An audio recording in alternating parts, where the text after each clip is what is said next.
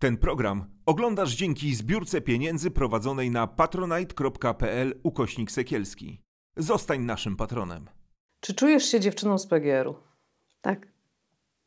Nawet mój mąż swego czasu ukuł takie humorystyczne powiedzenie: księżniczka z P G R-u. Księżniczka z P G R-u. Jaki był ten twój P G R? Co pamiętasz z dzieciństwa, z młodości, z tego miejsca? Może dużo w tym prawdy, co mówi mój mąż, ponieważ to był taki mój zamek, taka moja kraina szczęśliwości. Ja pamiętam same dobre rzeczy. Może były złe rzeczy, ale byłam dość małym dzieckiem w tamtych czasach. To było, miałam może maksymalnie dziesięć lat. Więc wiele rzeczy pamiętam naprawdę jak z bajki. To była kraina szczęśliwości. Wszystkiego było pod dostatkiem. Przede wszystkim miałam fantastycznych znajomych, przyjaciół. Wychodziliśmy wspólnie na podwórko. Ten czas był nielimitowany. Tak naprawdę jak wyszłam z domu, to tylko słyszałam gdzieś w oddali głos mojej mamy. Ula, ula.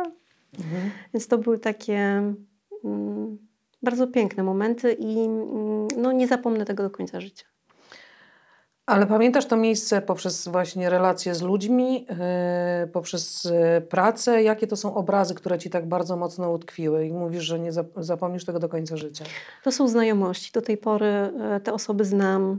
Mamy kontakt, może czasami nie bezpośredni, bo dzisiaj wszystko jest w internecie, więc e, mam e, z kilkoma osobami kontakt przez internet, przez Facebooka, ponieważ gro z nich wyjechało. Wyjechało z tamtych terenów, nie było tam przyszłości dla wielu. E, głównie za granicę, do Niemiec, do Anglii.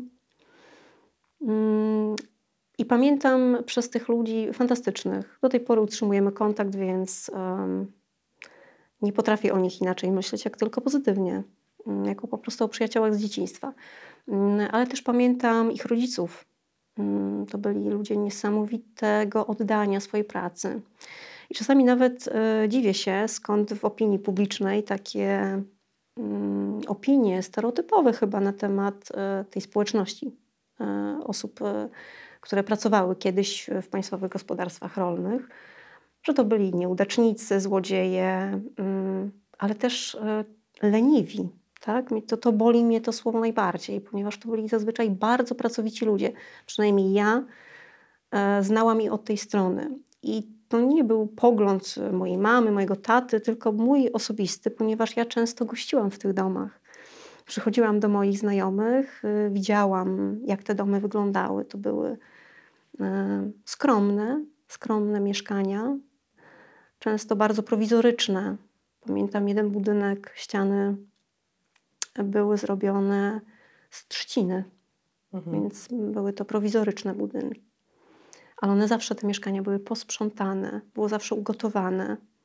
I pamiętam te rodziny mm, takie serdeczne w stosunku do siebie, wielopokoleniowe często, e, gdzie mówiono dziadziuś, babcia e, i też duży szacunek wnuków, dzieci do tych osób. Pamiętam, że oprócz tych mieszkań też mieli takie przydomowe ogródki. Ale to nie były takie zwykłe ogródki. To były chlewiki, małe kurniki, małe obory. I tam ci ludzie sobie hodowali inwentarz, ale też mieli różnego typu piwniczki, takie drewutnie, prawda? Byli bardzo tacy praktyczni ludzie, zaradni. Wszystko robili sami. Pamiętam, że tam był też bardzo duży porządek i to moje wspomnienie jedno takie dotyczy piwnicy. Kiedyś mój tata wysłał mnie do pana Zbyszka po ziemniaki i to było tak, że to już było ciemno. Ja zadzwoniłam tam, zapukałam, to nie pamiętam, czy to był dzwonek, czy chciałam zapukać i pan Zbyszek mówi: to chodź dziecko, to ci dam, prawda? Już miałam ze sobą reklamówkę i otworzył takie dziwne drewniane drzwiczki jakby zatopione w ziemi. Było dla mnie niesamowite przeżycie i żeśmy z latarką zeszli naprawdę dość stromo w dół. I tam y, było bardzo wąsko, bardzo ciemno, była duża wilgoć, ale było bardzo chłodno. To pamiętam do tej pory, że, że aż mnie ciarki przeszły, co to jest za przedziwne miejsce. I po dwóch stronach były takie burty stworzone, zresztą te burty to były odpady, odpady z naszej chlewni. Połamane były takie po prostu maty dla świń i widać były już niepotrzebne i mój tata, który był dyrektorem P G R-u, pozwolił chyba tym pracownikom po prostu użyć to, ty, tych mat do budowy tej, tej, tej, ziemianki. tej ziemianki, tej piwnicy. I po jednej i po drugiej stronie um, były um, ziemniaki, ale też inne buraki, inne warzywa. I pamiętam to do, do dzisiaj, że to była taka niesamowita zaradność. Tam, w tamtych czasach, początek lat dziewięćdziesiątych, nie było nic, prawda? To, co ludziom się udało wyhodować, to było do jedzenia i oczywiście to, co było do wyhodowania w P G R-ze, to też, to też ci ludzie mogli okazyjnie otrzymać. Też nie pamiętam żadnych patologii, o których tak wiele się mówi w mediach albo w ogóle w opinii publicznej, o jakimś złodziejstwie. Ja nie doświadczyłam takich przypadków. Mówiłaś o tym dzieciństwie, o relacjach międzyludzkich, o tej zaradności, o pracowitości, że to ci bardzo utkwiło, utkwiło na całe życie.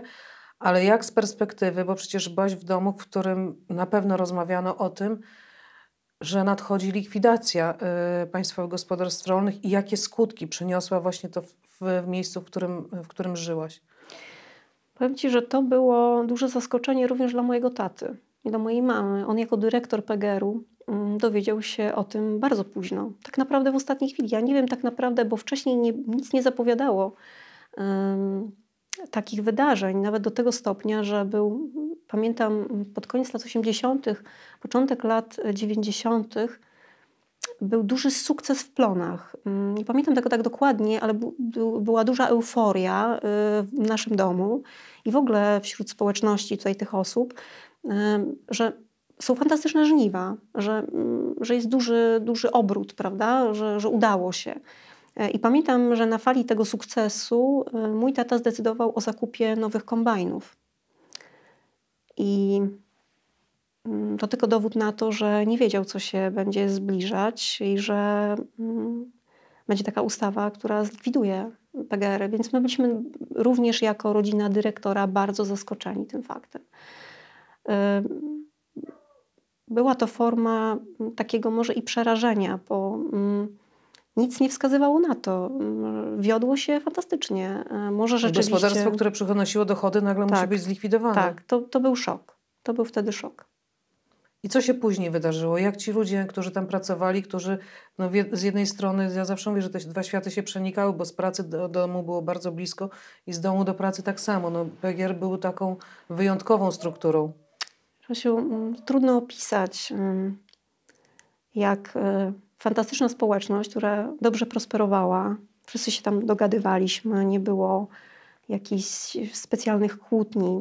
Wiadomo, zdarzały się może jakieś ekscesy pod wpływem alkoholu, ale to chyba w wielu społecznościach takie rzeczy się zdarzają, więc to, mnie, to nie robiło na mnie żadnego większego znaczenia. Um, to ci ludzie w tej takim enklawie, prawda, ponieważ P G R-y to była taka, jeżeli ktoś nie wie, to była taka trochę enklawa. Jeżeli to był P G R podmiejski przy dużym mieście, tak jak nasz, to jeszcze pół biedy.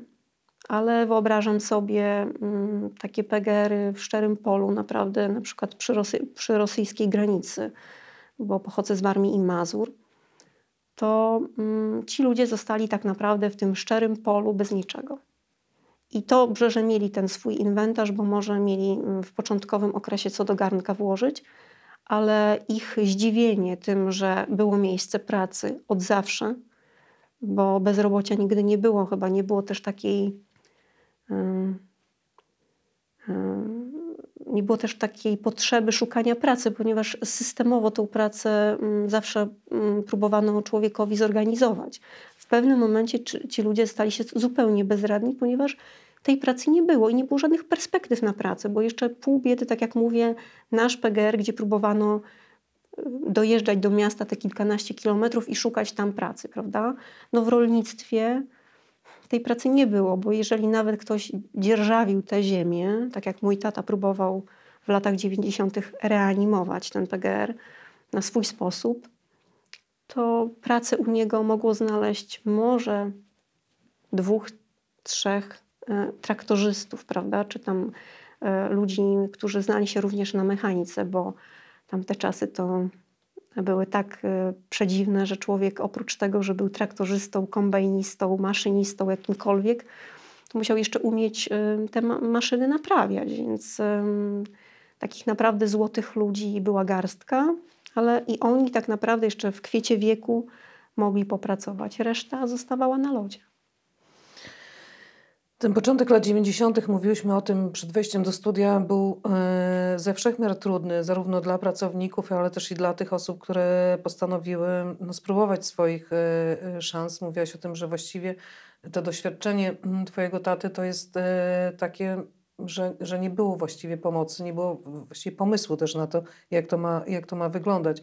Mówisz o tym, że dwóch, trzech mogło znaleźć zatrudnienie, a cała reszta no, wielu rezygnowało z produkcji zwierzęcej, bo ona była najbardziej kosztowna. Może już dzisiaj nikt nie pamięta o tym, że kredyty były oprocentowane po kilkadziesiąt procent.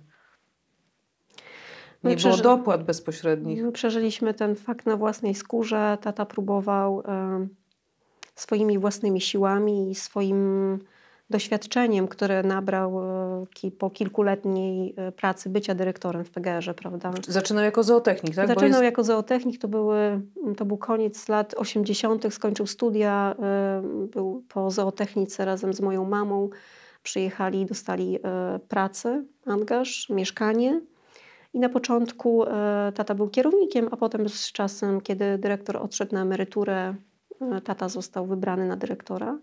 I to był okres kilkuletniej jego pracy. Był specjalistą od rozrodu prosiąt i na tym się skupiał. Uprawa pól też wchodziła w rachubę, ale zawsze posiłkował się wiedzą swoich kolegów. Mieliśmy specjalnego technologa, który przyjeżdżał i pomagał mu, ponieważ no, nie znał się na wszystkim. A jednak jeżeli został sam, już mówię o tym okresie po likwidacji P G R ów, to naprawdę został sam. Nie było żadnej pomocy państwa, a jeżeli trzeba było wziąć na coś kredyt, to te kredyty po prostu były zabójcze. Um, więc tak naprawdę to była pochylnia już potem i, i naprawdę w naszym domu też odczuliśmy to na własnej skórze. To były tragedie, był komornik i bardzo dużo nieprzyjemnych sytuacji. Likwidacja państwowych gospodarstw rolnych no, rozpoczęła się właściwie uchwaleniem ustawy w dziewięćdziesiątym pierwszym roku, dziewiętnastego października, i ona rozpoczęła ten, ten proces. Proces trudny. Właściwie teraz po latach wielu mówi, że to było nieprzemyślane, że to było niepotrzebne, że gospodarstwa, które były gospodarstwami rentownymi, musiały upaść, że właściwie nie było żadnego systemowego podejścia do tego, tylko po prostu likwidujemy to, bo co, bo nam się to kojarzy z byłym systemem. Jak ty, jako dziennikarka, dzisiaj publicystka, producentka filmowa, też podchodzisz do tego tematu, zostawiając jakby gdzieś za sobą to dzieciństwo, które, kogo nie zapytam, no to ono było dla nas bardzo przyjemne, dlatego że byliśmy razem, że bawiliśmy się ciągle na powietrzu, blisko przyrody, trochę tak jak dzieci z Bullerbyn. To jest ogólnie bardzo dla mnie dziwne, ponieważ jest duży kontrast pomiędzy tym, co ja pamiętam, a tym, co słyszę z opinii publicznej. Jak słyszę te stereotypy na temat mieszkańców byłych gospodarstw rolnych, to nie wiem tak naprawdę, z czego one wynikają. Może rzeczywiście ktoś miał kiedyś do czynienia z jakąś formą patologii w przypadku tych mieszkańców, ponieważ, no nie oszukujmy się, to byli ludzie zwożeni do tych kampusów, tak to można nazwać, z różnych zakątków Polski i tak naprawdę przy, przydzielano im mieszkania, na przykład w jednym wielorodzinnym budynku, prawda, jedna rodzina obok drugiej, prawda. Oni nie wybierali sobie swojego sąsiedztwa, tylko to był, to był przydział. I to byli ludzie z różnych zakątków Polski, przynajmniej w naszym P G R ze, i ze Śląska, i, i ludzie z gór, i, i Lubelszczyzna, i Lubelszczyzna, ale też nasi tutaj Mazurzy. Do tej pory pamiętam panią Margaretę, która, nie Małgosię, tylko Margaretę, która mówiła z akcentem takim mazurskim, prawda? Więc to była mm, mieszanka ludzi, mój tata i jego rodzina z Podwilna, prawda? Więc no, tygiel, tygiel, tygiel kulturowy, więc na, logi, na logikę można było się tam spodziewać, że będą konflikty, ale ja nie pamiętam w naszym P G R ze nigdy konfliktów, które by były tak drastyczne, żeby mo- można było na tej podstawie w- jakby stworzyć ten stereotyp. A on był, on funkcjonował, ja wiem o tym. I też mam wrażenie, że dzisiaj wielu polityków albo włodarzy, ludzi, nawet samorządowców, którzy mieszkają na tym samym terenie, co ja. Ja mieszkam w Olsztynie, tak naprawdę często jestem w okolicach Olsztyna, prawda, na naszej wsi. To ja nie wiem, skąd taka niechęć i brak dobrej woli do tego, żeby pomóc tym mieszkańcom, bo oni tak jak zostali te trzydzieści lat temu, tak dalej są. Nie wiem, czy ten stereotyp nie jest tak silny i skąd tak naprawdę się wziął, że my się wstydzimy tego, że pochodzimy z tych terenów. Nie wiem, chcemy o tym zapomnieć, chcemy udać, że tego nie było, ale to są ludzie. To są ludzie, to są już dzisiaj może dziadkowie, którzy mają swoje wnuki, prawnuki, ale to są dalej te rodziny, często zostawione w szczerym polu, bez drogi, bez infrastruktury, a te dzieci bez szans na rozwój. Więc ja dzisiaj jako dziennikarka może też te doświadczenie życia w P G R ze też mnie może trochę zahartowało, że nabrałam pewnych kompetencji społecznych, można nazwać, ponieważ byłam bardzo blisko człowieka wtedy. My byliśmy bardzo blisko siebie. I jestem wrażliwa może na takie tematy, gdzie godność ludzka jest dla mnie ważna. I mm, o tym zawsze starałam się mówić w, sw- w swoim dziennikarstwie. Ale oprócz mówienia jeszcze potrzebne są konkrety, jeszcze potrzebne jest działanie. I to musi wyjść od lokalnych władz. Musimy pomóc chyba im zmienić tą mentalność, bo to jest stereotyp, to nie jest prawda. No właśnie, uważasz, że kompetencje tej grupy społecznej na początku lat dziewięćdziesiątych nie zostały wykorzystane i do tej pory nie są wykorzystane? Absolutnie. To byli bardzo pracowici ludzie. Ja do tej pory pamiętam obrazki takiej zgarbionej babci, może pięćdziesięcio-sześćdziesięcioletniej, to może nie babci, ale człowiek, Asia, ty wiesz, bo ty też pochodzisz z tych terenów. To byli ludzie styrani pracą i to było widać też na twarzy, prawda?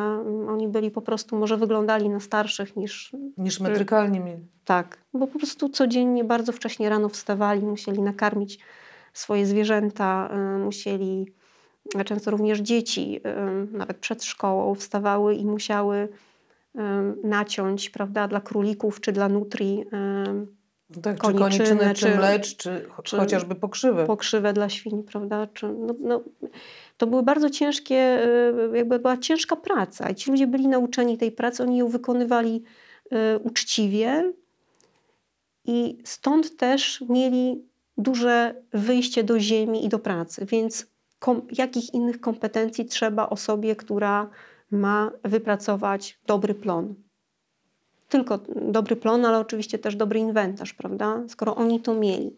No ale Więc... też mówiłaś o tym, że tak były silne relacje i one są nadal, że bardzo ładnie się ludzie do siebie odzywali, czyli mamuś, mamusia, tatuś, że dzieci mówiły mhm. mamusia, tatuś, e, dziadziuś, babcia, że te silne więzy mm, rodzinne powodowały, że cudownie się wszyscy nawzajem sobą opiekowali, że to była ogromna wartość, która społecznie nie została absolutnie w Polsce wykorzystana. Jesteśmy coraz bardziej starzejącym się społeczeństwem. Potrzebujemy chociażby no, takich domów opieki, bo przecież w najbliższych miasteczkach mnóstwo młodych ludzi wyjechało za granicę, zostali ich rodzice, że nie stworzono w ogóle, żadnego pomysłu nie było na to, żeby zagospodarować ogromne kompetencje tej grupy społecznej. Tak.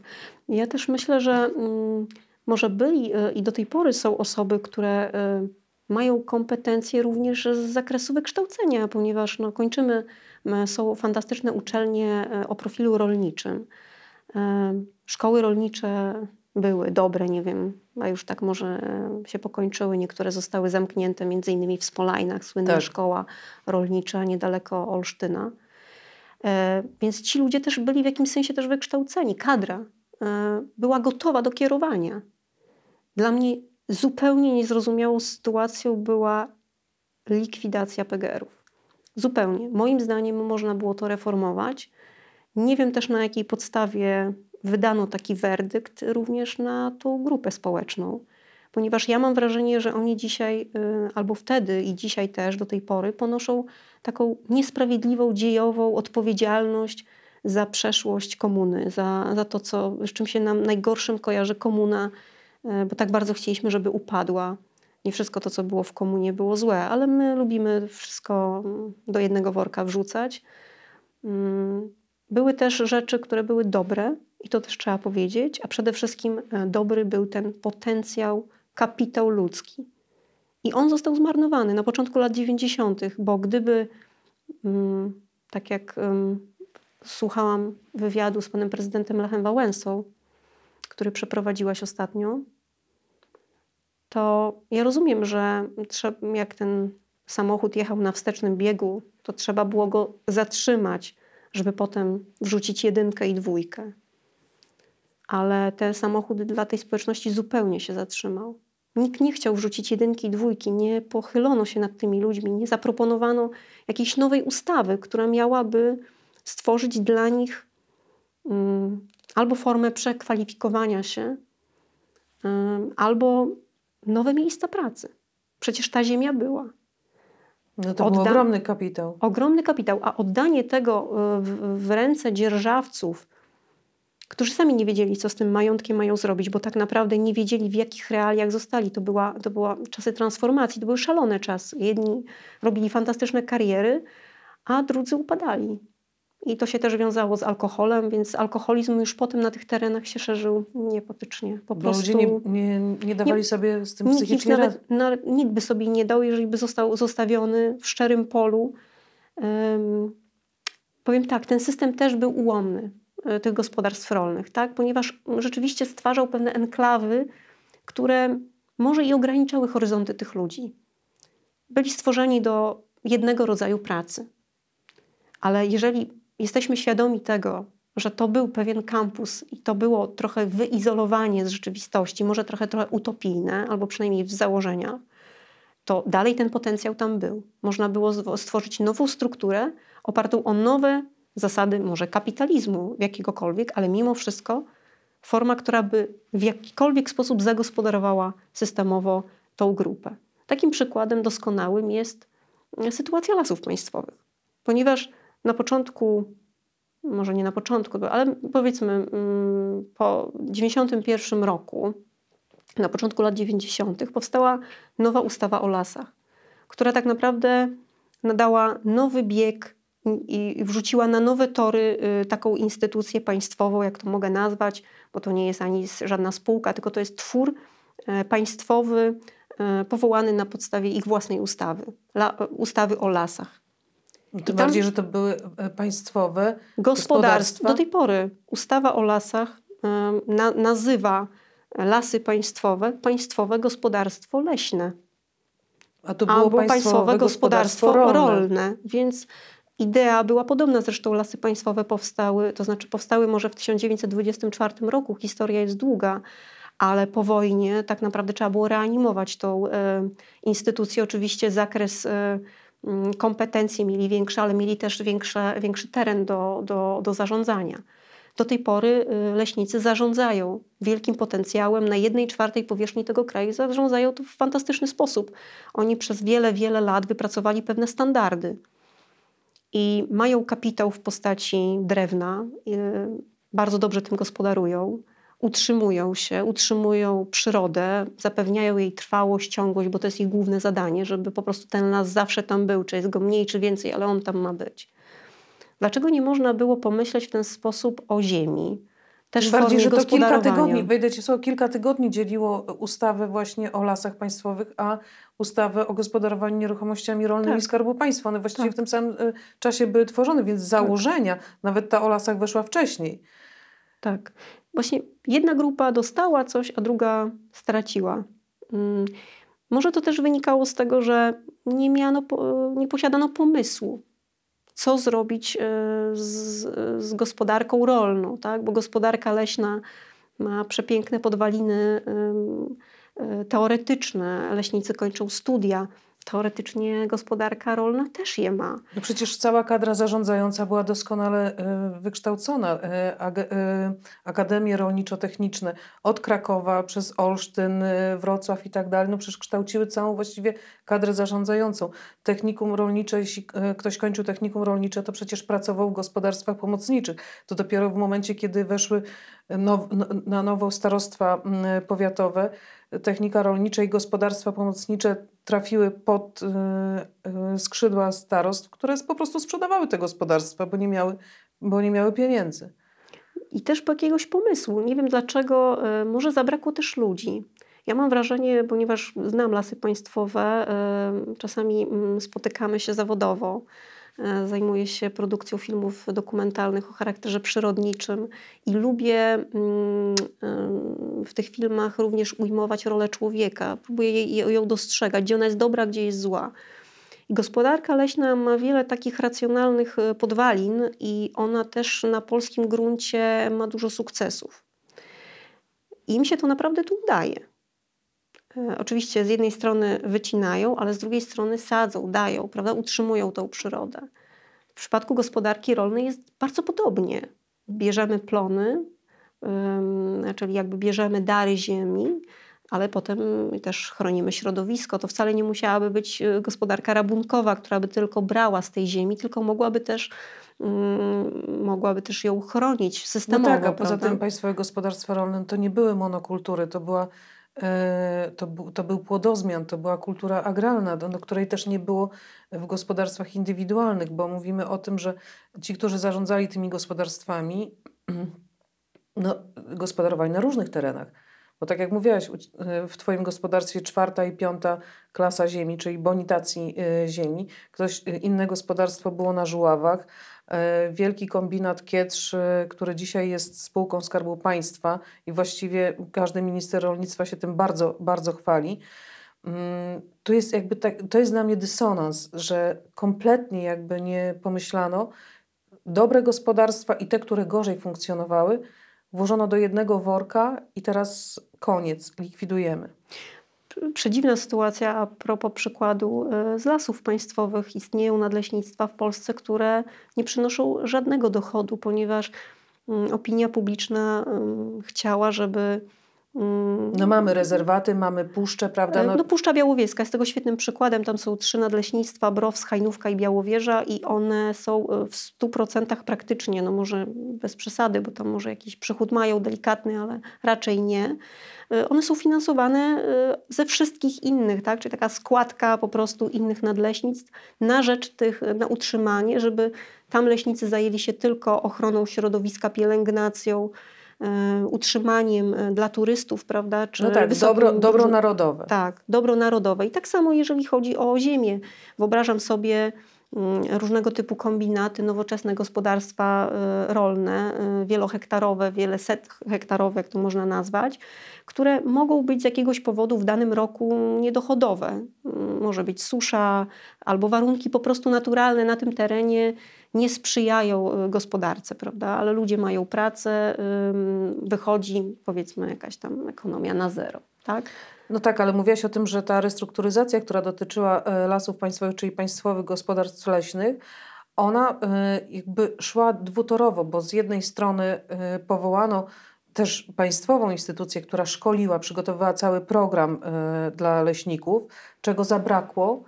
Też mówiłaś o tym, że wielu jakby nowych dzierżawców, czyli można powiedzieć już dzisiaj od tego momentu jesteście biznesmenami.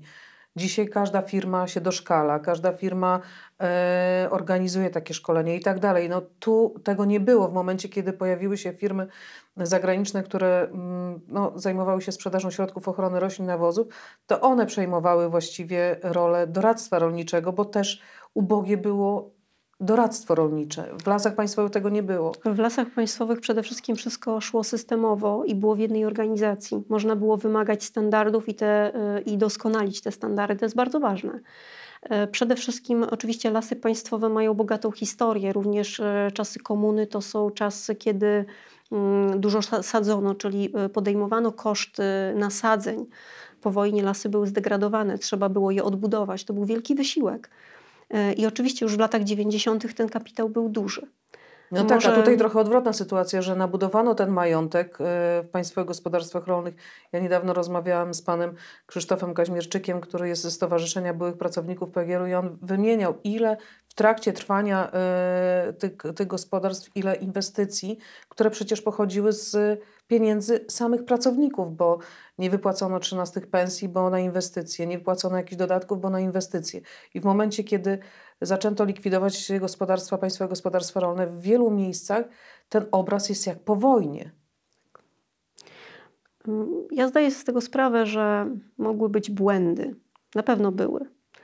Na pewno czegoś nie dopilnowano, pewne może i się, się szerzyły się może jakieś formy patologii, tak jak w każdym zakładzie pracy. Myślę, że to też ryba psuje się od głowy. Myślę, że może też zabrakło wielokrotnie dobrych menadżerów y, tych obiektów.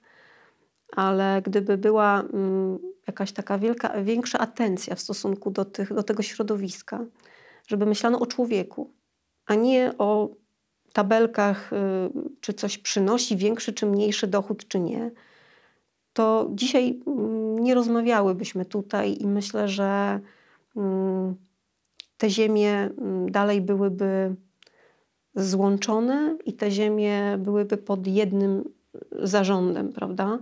Ponieważ jak P G R-y zostały zlikwidowane, no to ziemię przejęła Agencja Nieruchomości Rolnych Skarbu Państwa. Tak. Potem nieruchomości miała zmianę, a teraz tak. To jest Krajowy Ośrodek Wsparcia Rolnictwa. Zastanawiam się, jaka była główna idea powołania tej agencji i co ona miała za zadanie, ponieważ ja nie pamiętam, żeby na tych ziemiach gospodarowano. Ja pamiętam, że już potem te ziemie po prostu zarosły.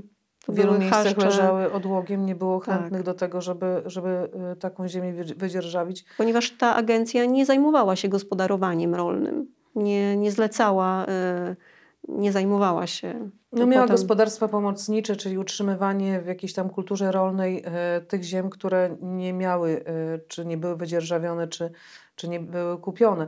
Natomiast ten dwa tysiące czwarty rok, kiedy ziemia stała się kapitałem poprzez dopłaty bezpośrednie, no to, to nagle te ceny ziemi, no jest wiadomo, że to jest dobro, którego się na ziemi nie dorobi. Ziemi się po prostu nie dorobi hektarów, prawda? Tak jak czasu się nie dorobi.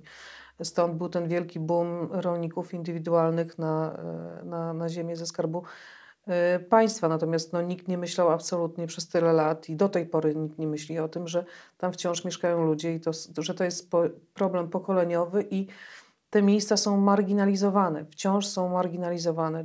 Zarówno te, które są bliżej miasta, już nie mówię o tych, które są od miasta oddalone średnio o dwadzieścia kilometrów, bo pamiętam taką sytuację, kiedy mieszkańcy jednej właśnie z miejscowości na Warmii y, upominali się o remont drogi, która od lat siedemdziesiątych nie była remontowana. Tam właściwie zapadały się autokary, które przewoziły dzieci do szkoły. No i starosta powiedział, ale przecież ta droga nie jest y, drogą priorytetową, więc zastanawiałam się i strategiczną, więc zastanawiałam się, co jest strategią w kraju. No, ja byłam przekonana, że to jest człowiek. Ja pamiętam za czasów mojego taty jako dyrektora P G R-u właśnie taką wielką inwestycją okazała się droga, która była wcześniej jeszcze po Bauerze takim niemieckim, który gospodarował tym majątkiem, to jeszcze przed wojną. No, wiadomo, P G R-y dostały ziemię po tych byłych majątkach, prawda? Więc pamiętam taką drogę jeszcze kamienistą, długo, chyba prawie na, na półtora kilometra.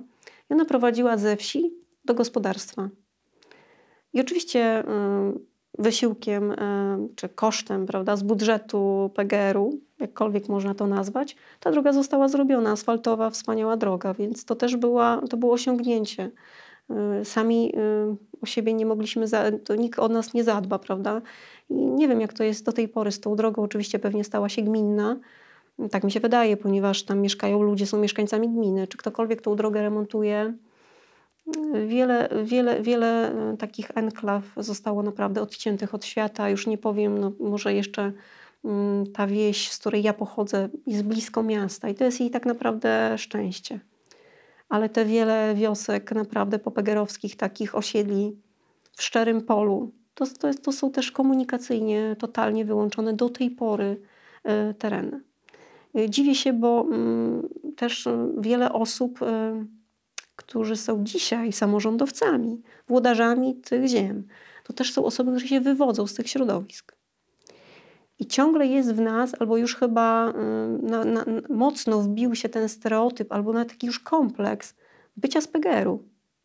Że bardzo dużo osób się tego wstydziło. Ja też kiedyś się zastanawiałam, że ja się tego wstydzę.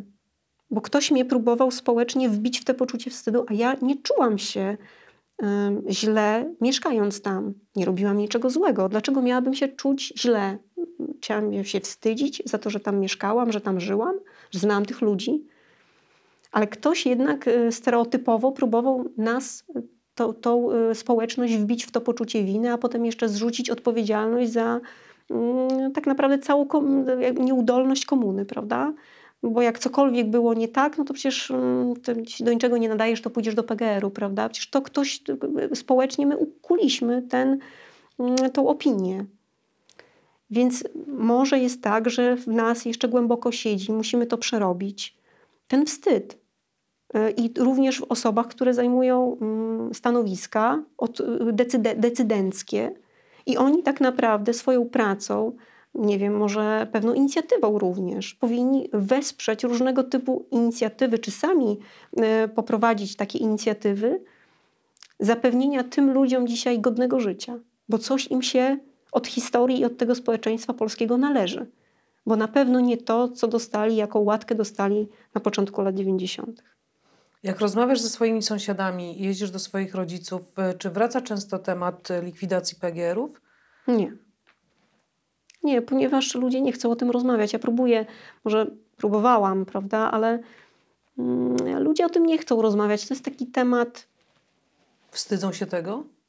Myślę, że się wstydzą, może inaczej. Czują osobiście swoją własną porażkę. Chociaż uważam, że to nie jest ich, to nie jest ich porażka bezpośrednio. To jest porażka tego systemu, że ktoś nie miał pomysłu z rządzących, prawda, to on się powinien wstydzić, że do tej pory Do tej pory, po trzydziestu latach, bo można było się obudzić z tego dziwnego letargu pod koniec lat dziewięćdziesiątych, a inaczej weszliśmy do Unii Europejskiej w dwa tysiące czwartym roku. Można było robi- zrobić do tej pory bardzo dużo, a tego nikt nie zrobił. Bo jest w nas jakaś taka dziwna, y, chyba wszystkim wygodnie jest to, że y, ta odpowiedzialność właśnie za nieudolność komuny spadła na tą grupę społeczną. Jest pewien kozioł ofiarny, okej, okay, y, Był, była pewna katarzis, prawda, oczyszczenie po komunie, to wy, brudasy, P G R-usy, złodzieje, prawda, jesteście winni za to, że, że P G R upadły, sami jesteście sobie winni. I myślę, że w ludziach pojawiła się już taka... Że takie uwierzyli, przejście, w to. uwierzyli w to. Uwierzyli w to, że rzeczywiście by, byli nieudacznikami, a tak nie było. Bo ja znam te przykłady z własnej, z własnej autopsji. To byli bardzo często pracowici ludzie, którzy dbali o te wartości właśnie rodzinne, tej wielopokoleniowości, odnosili się do siebie z szacunkiem i też przywieźli na nasze tereny ziemi odzyskanych w Warmii i Mazury fantastyczne zalążki kulturowe ze swoich małych yes. ojczyzn. Byli fantastyczną grupą społeczną, która tworzyła wartość i moim zdaniem dalej tworzy, tylko jest totalnie niedoceniana i totalnie nawet wzgardzana. Do tego stopnia, że już nawet nikt nie chce o tym rozmawiać. Tak jak właśnie o tabu po wojnie, o obozach koncentracyjnych, czy o e, za czasów komuny też nie rozmawiano, że dziadek był w Akabu, się po prostu wstydzono, bo to wyjdzie i może będą się z nas śmiać. Nikt nie chce nawet przy no, stole... Albo groziło prawda? jeszcze czymś gorszym. Albo prawda? groziło czymś gorszym. Znaczy, tu mi się wydaje, że najgorszy jest jednak ten ostracyzm społeczny i to, że jak ja czytam czasami komentarze, nawet pod twoimi tutaj pracami, bo robisz naprawdę dużo, Asia, jestem ci mega wdzięczna za to, bo to jest wołanie na pustyni, ale mam nadzieję, że to wołanie zostanie usłyszone, bo ten lud się obudzi i moim zdaniem te serca Polaków, one są mądre, tylko trzeba im to wytłumaczyć i, i to dobrze, że to robisz. To ja liczę w końcu na to, że to wszystko zacznie się zmieniać. Jak rozmawiasz ze swoimi rówieśnikami, z osobami, z którymi masz kontakt, mówiłaś o tym, że mm, bardzo szybko wyjechali za granicę, zanim premier Donald Tusk mówił, że, można, że możemy już wyjeżdżać do Irlandii czy do Wielkiej Brytanii, to pierwszy eksodus właśnie ludzi, którzy wyjechali w związku z tym, że nie było żadnych szans, to byli młodzi ludzie z byłych państwowych gospodarstw rolnych, czyli w tym momencie, kiedy zlikwidowano ich rodzicom pracę. Często dzieci przejmowały rolę rodzica. i, i, i wyjeżdżały. Dużo Twoich znajomych wyjechało? Tak, tak. Z niektórymi mam kontakt, z niektórymi nie mam. To też z racji tego, że byliśmy w różnym wieku i po prostu mam kontakt z moimi rówieśnikami. Ale też widzę, że to są osoby otwarte. One też szukają tamtych może też doznań, wspomnień, więc szukają kontaktu.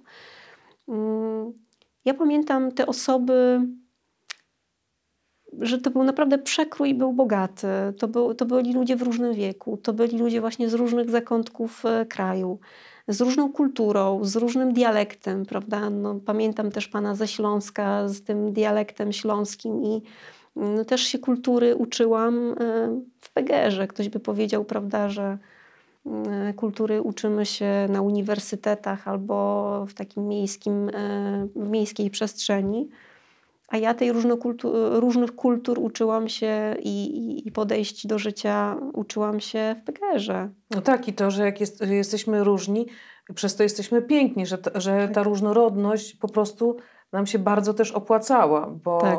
poznawanie kultur, też pamiętam jak chodziłam do mojej koleżanki Ali, której, bo też było bardzo dużo osób przesiedlonych w ramach akcji, akcji Wisła właśnie na tereny Warmii, Warmii i Mazur, to pamiętam te, tak jak jej babcia, pani Dacyszynowa, robiła tak wspaniałe pączki.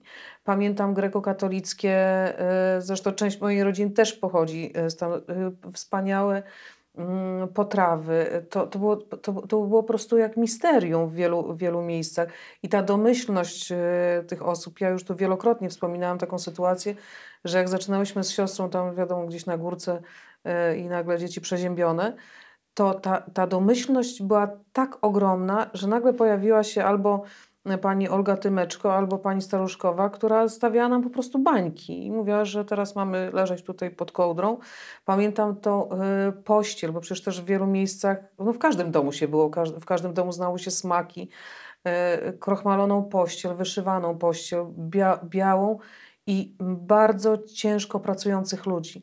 Ja pamiętam jak Olga Tymeczko, no, kobieta, która po prostu była dla mnie, jak ona była tak, tak wątła, jeśli chodzi o swoją posturę, a tak zacięta do, do pracy. Ona właściwie jak kierat cały czas pracowała do tego stopnia, że miała mm, ziemię wrośniętą w swoje dłonie. I pamiętam jak przychodziła, czy przyniosła jabłka, papierówki, czy jeżyny, bo chodziła na zrąb do lasu, na jeżyny, na maliny, to moja mama mówiła, że my mamy panią Olę całować po rękach, ponieważ ona ma bardzo spracowane ręce. Jeśli coś od niej dostawaliśmy, to musieliśmy panią Olę pocałować w rękę. I uważam, że to był najpiękniejszy gest wobec ludzi tak ciężko pracujących, którzy żyli naprawdę w domach tak skromnych, bez toalet. Właściwie to było uwłaczające, że, że w takich miejscach tak można było żyć, a jednak byli szczęśliwi. Pamiętam, jak jedna z bohaterek mojego filmu, pani Rydzewska, do tej pory no, głos mi się łamie, która powiedziała: co ja zrobiłam Panu Bogu, że On mnie tak pokarał? A mając osiemdziesiąt kilka, kilka lat na hasło, gdyby były krowy, to nadal poszłabym doić, a przecież doiła je ręcznie. To, był, to była katorżnicza praca, bo zanim się pojawiła jakakolwiek cywilizacja, usprzętowienie, no to przecież to były lata siedemdziesiąte, a pierwszy P G R powstał w czterdziestym dziewiątym roku. Ja nie wiem, Asiu, skąd też taka jest hmm, tendencja do wracania do tych hmm, najbardziej stereotypowych hmm, określeń czasów komuny. Ponieważ się kojarzą P G R y, kojarzą się w opinii publicznej z kołchozami, prawda? Że to była po prostu jakaś praca przymusowa, zupełnie nieefektywna, tylko po to, żeby na siłę ludziom załatwić pracę, a zazwyczaj y, stereotypowo trafiali tam ludzie, którzy byli nieudacznikami, jakby za karę, prawda? I tworzyli takie właśnie grupy wyrzutków, więc szerzyła się tam patologia, alkoholizm. No tak, taki stereotyp. Jak bardzo ten stereotyp odbiega od rzeczywistości. I mnie to dzisiaj zastanawia, że łatwo było mm, to ukuć, takie pojęcie i, i, i jakby zdefiniować w, to, w tą grupę i zrzucić z siebie odpowiedzialność za y, nierobienie z tą Niczego. grupą nic. I jest to dla mnie dzisiaj bardzo bolesne, ponieważ mm, przypominam sobie jeszcze czas wakacji, kiedy też można było dorobić, prawda?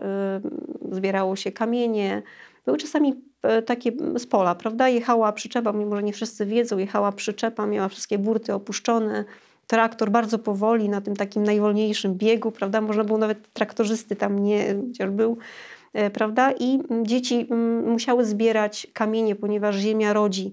Jak się jest uprawiana, to ona rodzi kamienie, a, a na tym rzeczywiście, na tej naszej pegerowskiej ziemi czwartej i piątej klasy, bardzo słabej, dużo kamieni rodziła. To też był taki minus. I my tak sobie dorabiałyśmy, no tak, dziewczyny, ale, ale dzieci. Zbieranie kamieni było po to, żeby uchronić z kolei w czasie y, żniw sprzęt, tak, żeby tak się y, te kombajny nie psuły, bo przecież to wszystko były naczynia połączone. I to, co właśnie przypomniałam sobie, to zbieranie kamieni, wykopki, czy tam pielenie buraków. Wiele osób mówi o tym, że właściwie podnosiło głowę, kiedy z tą haczką się szło i, i, i pieliło te, przerywało buraki, że właściwie nie było końca, że to były tak długie pola, że nie było widać końca, ale tam uczono pracy od małego. Uczono pracy od małego, powiem Ci więcej.